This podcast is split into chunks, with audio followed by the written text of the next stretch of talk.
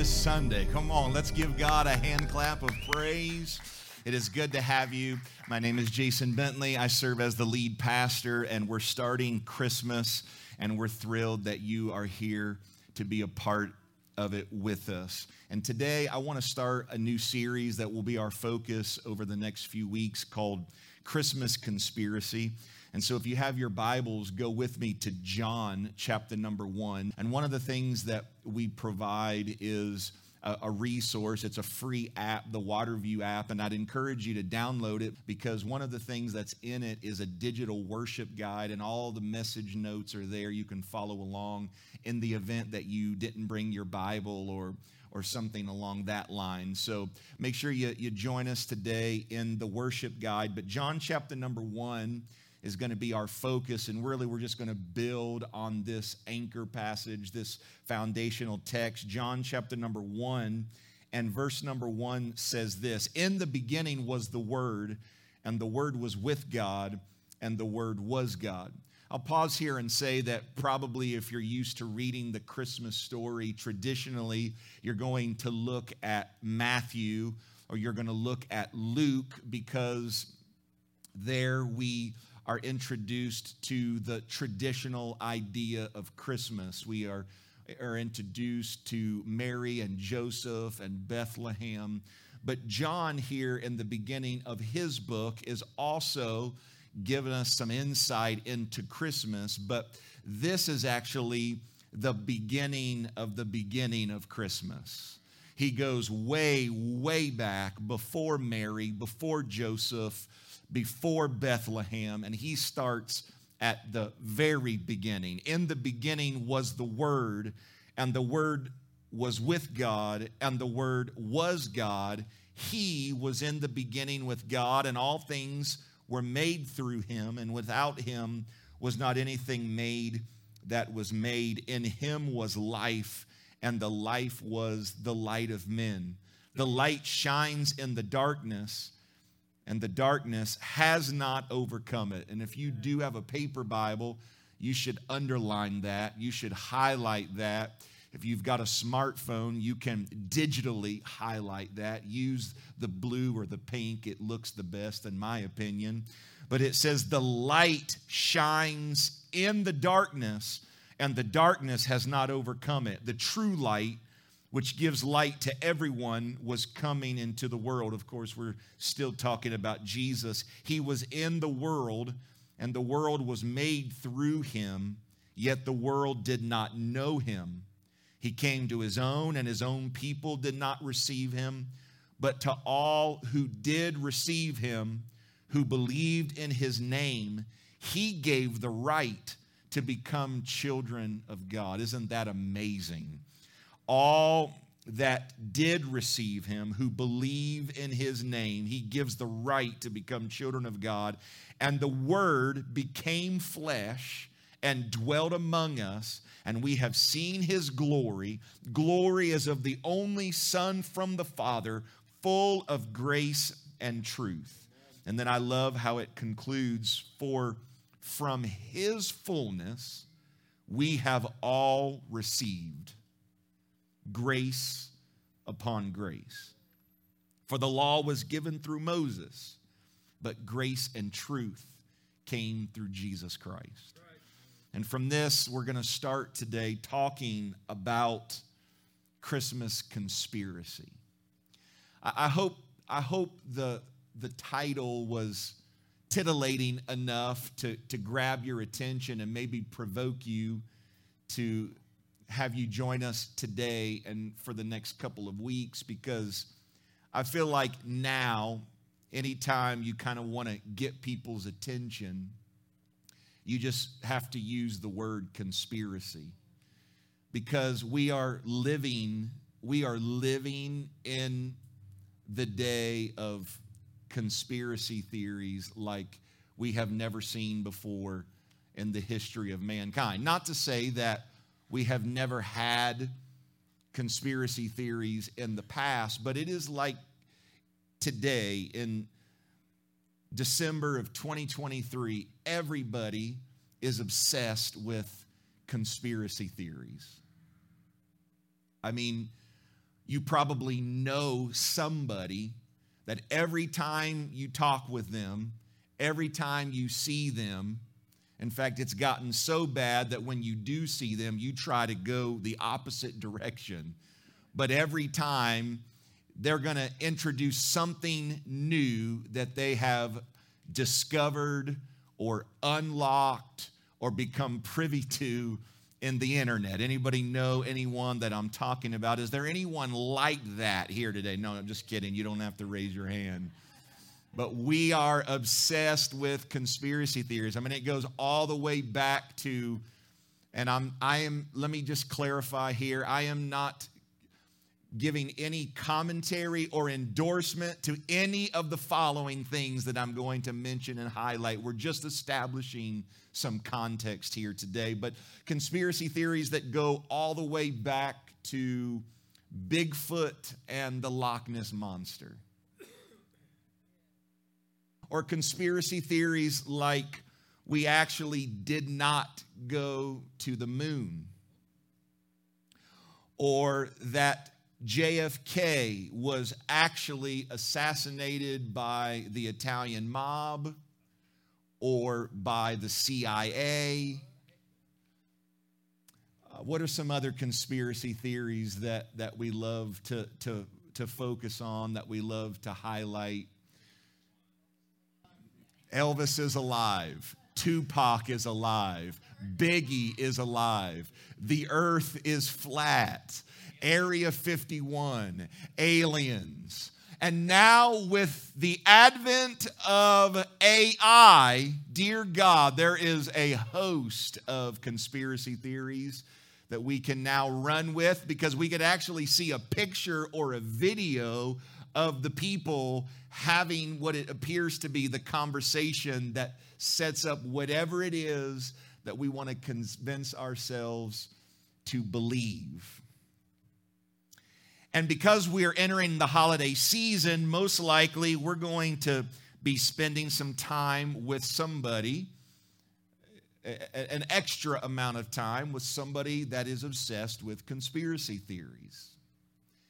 In fact, I, I, recently was, was working with a guy. I love him. He's such a good friend. And really, one of the highlights of my day was to find out whatever new conspiracy theory he was kind of fascinated by and involved with. But you might have a family member that's maybe not so enjoyable or so endearing. And so I just kind of wanted to help you out here in the beginning and give you some just some good practical advice for when Uncle Ted has a few drinks at your holiday gatherings and he starts screaming to you and everyone else about all the conspiracy theories that he's become aware of through his deep dive into Twitter. And I want you to know how you're going to be able to fend off your conspiracy obsessed relatives during this holiday season. This has absolutely nothing to do with the Bible. I'm just throwing this in for free because I love you and I care about you. But if you're sitting by somebody at the dinner table and they want to start talking conspiracy theories, here's how you'll deal with Uncle Ted. Just fire back as he's talking, just come back with an even weirder theory of your own. Like you can just make something up, but just fight fire with fire, come back and say, Oh, yeah, Uncle Ted? Well, have you heard this? And then just run with it. Another thing, another thing that you could do is tell him that what he's saying must be true because you heard it first from a source that you cannot name that is currently in Washington, D.C., and is behind closed doors and rubbing shoulders with the powers that be. Another way that you could deal with that person is just before the dinner. You kind of know who it might be. So, leading up to that, just start in your social media or wherever would be appropriate emails. Just begin dispensing some cryptic messages yourselves. Maybe just hide some code words, like write an email and have the whole email be normal, but a couple of words put in bold and send out three or four of those. So at the end, if the person adds up all of the bold words, it actually is some cryptic message that you want to communicate to them. And then Uncle Ted's mind is going to be blown. Another thing you can do if he's got you cornered is just start looking around furtively and frantically, and then inform him that the conspiracy theory is exactly what the government is wanting him to believe. And then, last but not least, if all else fails, as you're sitting at the table and he's talking with you, just begin to descend and slip down very gradually under the table and then crawl on your hands and knees out the back and escape it once and for all. So, just some free tips to help you out today as you're navigating people that are obsessed with conspiracy theories. I'll be honest with you, I, I, can't say that I would put myself in the category of Uncle Ted, but I, I have some, some mild interest in conspiracy theories. I, I don't stay up all night. I'm not putting uh, clippings of newspaper articles together, nothing like that. But of course, I'm, I'm intrigued by the idea of it. I don't allow myself, though, to get too wrapped up into it because I don't want it to, to consume my life, but I am interested by it. And what makes conspiracies so attractive? What makes them so desirable to all of us? Well, the word conspiracy, and, and this is going to be kind of the, the big idea by which we build this series. The word conspiracy means a group of people who conspire together to go against a cultural norm. And I, I, want you to let that sink into your, into your minds and sink into your hearts that a conspiracy, as we are referencing it these next few weeks is a group of people, that would be us, who conspire together, and that's what we're getting ready to do with the help of the Holy Spirit, to go against a cultural norm. And the cultural norm that we're going to go against together, that we're conspiring to push back against and fight against, is the American Christmas holiday experience. That's what we're going to conspire against. One of my favorite Christmas songs says that Christmas is the most wonderful time of the year. And I hold on to that for nostalgia's sake. But let's be honest. When you think about the norm for the American Christmas holiday season, it is anything but wonderful. And what do I mean by that? What exactly is the Christmas norm? Well, the Christmas norm now here in America in 2023 is a whole lot of consumerism. The Christmas norm is a bunch of tradition the Christmas norm is a lot of entertainment. And the Christmas norm is, and you'll say a loud amen to this, a ton of busyness. Think about all of the holiday parties that you feel obligated to attend, that you've been invited to attend, all of the special things, all of the shopping, all of the wrapping, all of the cooking, all of the stuff. That's our Christmas norm consumerism, tradition, entertainment, busyness. And the result in my life, and I'm sure it is in yours, is stress. What should be the most wonderful time of the year, what should be a, a, a very hope building time of year, is full of stress. It's not full of joy. We sing joy to the world, and we sing Silent Night. But this season is anything but silent, quiet, peaceful, and certainly not joyful.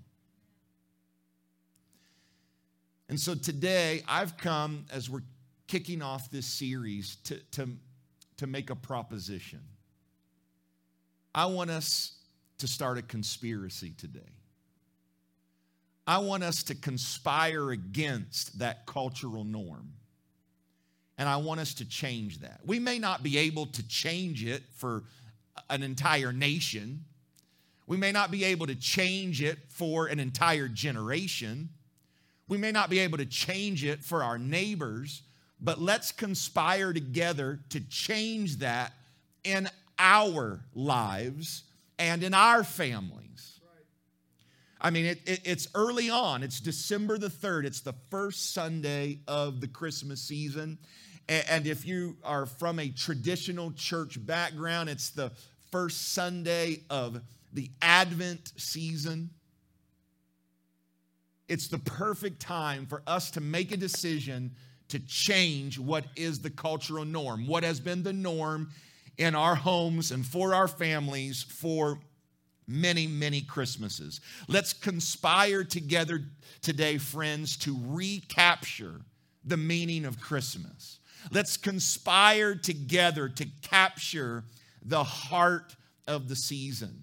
Because these weeks that are leading up to December 25th are meant to open up our hearts to hope, to cause us to slow down, to cause us to, to bask in the awareness and the realization that God has come, that He entered human history to be seen and known, and so that He would see and know us. So that purpose and forgiveness and healing and salvation, so all of that would be a reality in our lives. So let's have a Christmas conspiracy and let's go against the cultural norm because it has been that way since the very beginning. And I'm not talking just about Mary and baby Jesus and Bethlehem and angels. I'm talking about what John wrote about. And we read it together. You go back to the very beginning, it makes it very clear. In the beginning was the Word. We've got God who is a spirit, and then John acknowledges that God is, is speaking, that God is filled with thoughts, that God is speaking, and that word that filled his mind and that came out of his mouth, that word was with God, and that word was God. And then later on in human history, that word became flesh and came and walked among us. That is Jesus. But John also said there was a conspiracy that happened because at that time the norm was void and darkness. And John says this John says, the light shined in the darkness. Something different happened. Something unique and unusual took place. There was light in the darkness, and the darkness did not overcome it. That tells me that if we in 2023, thousands of years removed from that original Christmas conspiracy. That means that you and I, although we may be surrounded by consumerism, surrounded by busyness, surrounded by darkness, we can have the light of Christ in the middle of that, and all that other cultural norm, all that other darkness is not going to be able to overcome what we have set our hearts and our minds to do together today. There was light and the darkness did not overcome the light. That's the good news here today that if you do decide there's going to be a Christmas conspiracy in my life and in my family, I'm going against the cultural norm. All that other, while it may be ubiquitous and it may be found everywhere, it's not going to be able to overcome what Jesus is wanting to do in us, through us, and for us. So, let's talk a moment about this cultural norm. Whether you realize it or not, and I, I shared this fragment with our, our team this morning during huddle as we kind of step into the season, whether it's Thursday night after we're done eating, we start putting up all the decorations, or maybe you know you're like some of the others who will start decorating for Christmas before Halloween, and you're listening to Sister Mariah Carey sing All I Want for Christmas Is You since Labor Day. God bless you if that's the case. But whenever it happened, wherever it happened, at some point you clicked into holiday mode and subconsciously you clicked into one of a few options. You clicked into the cultural norm. You clicked into survival mode. That's a possibility because you know the busyness is coming, the exhaustion is coming, all of the things. The debt is coming. You click into survival mode. And for these next few weeks, you're going to be operating in survival mode. There's others of you, and I think I might know who some of you are. When this day arrived for you, you clicked into party mode and you're just ready to live it up and party. Come on, bring on every possible gathering there is. Bring me the frosted sugar cookies, bring me the eggnog. Let's go. I'm ready to rock around the Christmas tree. Let's do this. And we're in party mode. And then there's others of us, we kind of we click into like traditional mode. We've all got different traditions. Like we've got certain movies we watch every year. Shout out National Lampoon's Christmas Vacation. Shout out Elf. Shout out Fred Claus. Shout out Four Christmases. Shout out Home Alone 1 and Home Alone 2. Amen. If you know good movies, you know exactly what I'm talking about.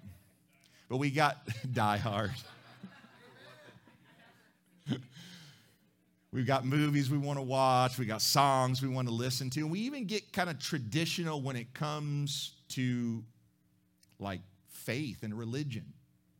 Some of us will go an entire year and literally not even, not even think about Jesus, but because it's the tradition now, we'll click into tradition mode and we might have a manger scene put up in our house We'll listen to songs like Silent Night, Oh Come, All Ye Faithful, Joy to the World. If you listen to the lyrics, are actually rich with faith and rich with spiritual meaning, but we're just kind of in traditional mode. And we'll probably show up to church for Christmas at some point this month We'll sing, Oh, little town of Bethlehem, because we're in tradition mode. But, but we're, we're today embarking on a Christmas conspiracy. We're, we're conspiring together to go against the cultural norm. So here's where I think it should begin. Instead of us being about tradition this month and just letting ourselves just read Luke chapter 2 and not think much about it and sing all of these beautiful songs and not think much about it. Let's, let's view this month, December, as a time for spiritual growth instead of tradition. That's how we can have a Christmas conspiracy. That's how my family and my home and yours, your Christmas, how it can be different than, than your neighbors and your coworkers because we're going to be focused on spiritual growth instead of tradition. Because the true meaning of Christmas, the inescapable origin of the season, is the celebration of the birth of Jesus Christ. And where we have gone wrong is that we've allowed ourselves to become dull and we've allowed ourselves to, to, to lose the, the, the magic associated with all of that. And we've just relegated Jesus to the category of ancient history or some nice tradition that we dust off every December when we pull out the Christmas tree. But what if we were to think about the significance of Jesus more deeply? What if we realized that, you know, we, we as humanity, we messed up royally. We rebelled and we rejected God's authority, and now there is hurt and chaos in our world, and everyone's just talking about all the hurt and the chaos, but we never really look at why. But the bottom line remains the world is just messed up, and, and sickness and death and every kind of heartache is the result of us going the opposite way of God, rejecting God. And you know, God, who's got all power and who is righteous and holy and just, he could have scrapped this whole humanity project. But since his very nature is love and his very makeup is kindness and compassion, he chose a people for himself. He wanted to have a relationship with us. And so when the time was right, this loving God, we read about it in John 1, this loving God took on human flesh. He left the splendor of heaven and chose to be born in this world that he created, but he chose to come as a helpless child and God coming near and God establishing his kingdom on earth, which is the hope for all of humanity. That's what we celebrate at Christmas. And this is why we worship for all that we're worth. So, if we're going to have spiritual growth instead of tradition, we've got to build worship into this season. Ralph Waldo Emerson said this about worship. He said, That which dominates our imaginations and our thoughts define what we worship. We look at the original Christmas in Luke 2, and we see about wise men that come, and, and what do they do at the first Christmas when they're beholding Jesus? They worship. And we see some, some things there even in that story, that worship is personal. Meaning that this Christmas, filled with tradition, like your grandma can't worship for you. Your loved one that maybe you're trying to make happy in, in regards to faith, they, they, they can't do it for you. Worship's personal. It's got to be something you choose to do. It's something that you've got to, uh, to, to let You've got to let Jesus dominate your imagination and your thoughts. Worship is also passionate. It involves the very fiber of our being, the very makeup of who we are. True worship is going to cost you something. Worship is passionate and worship is sacrificial. It's about going all in. And this Christmas, what if instead of just singing a couple of songs here or there, what if we just really got personal and passionate and sacrificial about coming near to Jesus? And then the last way that we're going to be able to, to make it about spiritual growth instead of tradition is this just letting this whole season remind us to not only believe in the possibility of miracles, but to also believe for miracles in our lives. Because this season, it is a reminder to not only believe in the possibility of miracles, virgin birth, an angelic choir, all of it, but it's also a great time to believe for miracles. Come on, keep believing for what God has put in your heart. There's still unanswered prayers that you've not yet seen come to pass. There's, there's still some things that you've been pleading with God for and holding on to God for and putting your trust in God for. Don't, don't stop. Let Christmas remind you that you can believe for miracles in your life because nothing's impossible for Jesus. And then the last way the last way that we're going to be able to have a Christmas conspiracy and go against the cultural norm. We, we've, we've identified and we've recognized that busyness is a big part of this season. Here's how we can have a Christmas conspiracy. Let's focus on family instead of busyness. Let's make quality time with our family more of a priority than getting to all of the things, getting all of the stuff checked off the list, making sure that we accomplish everything that we're supposed to do every Christmas. Let's just decide that we're going to slow down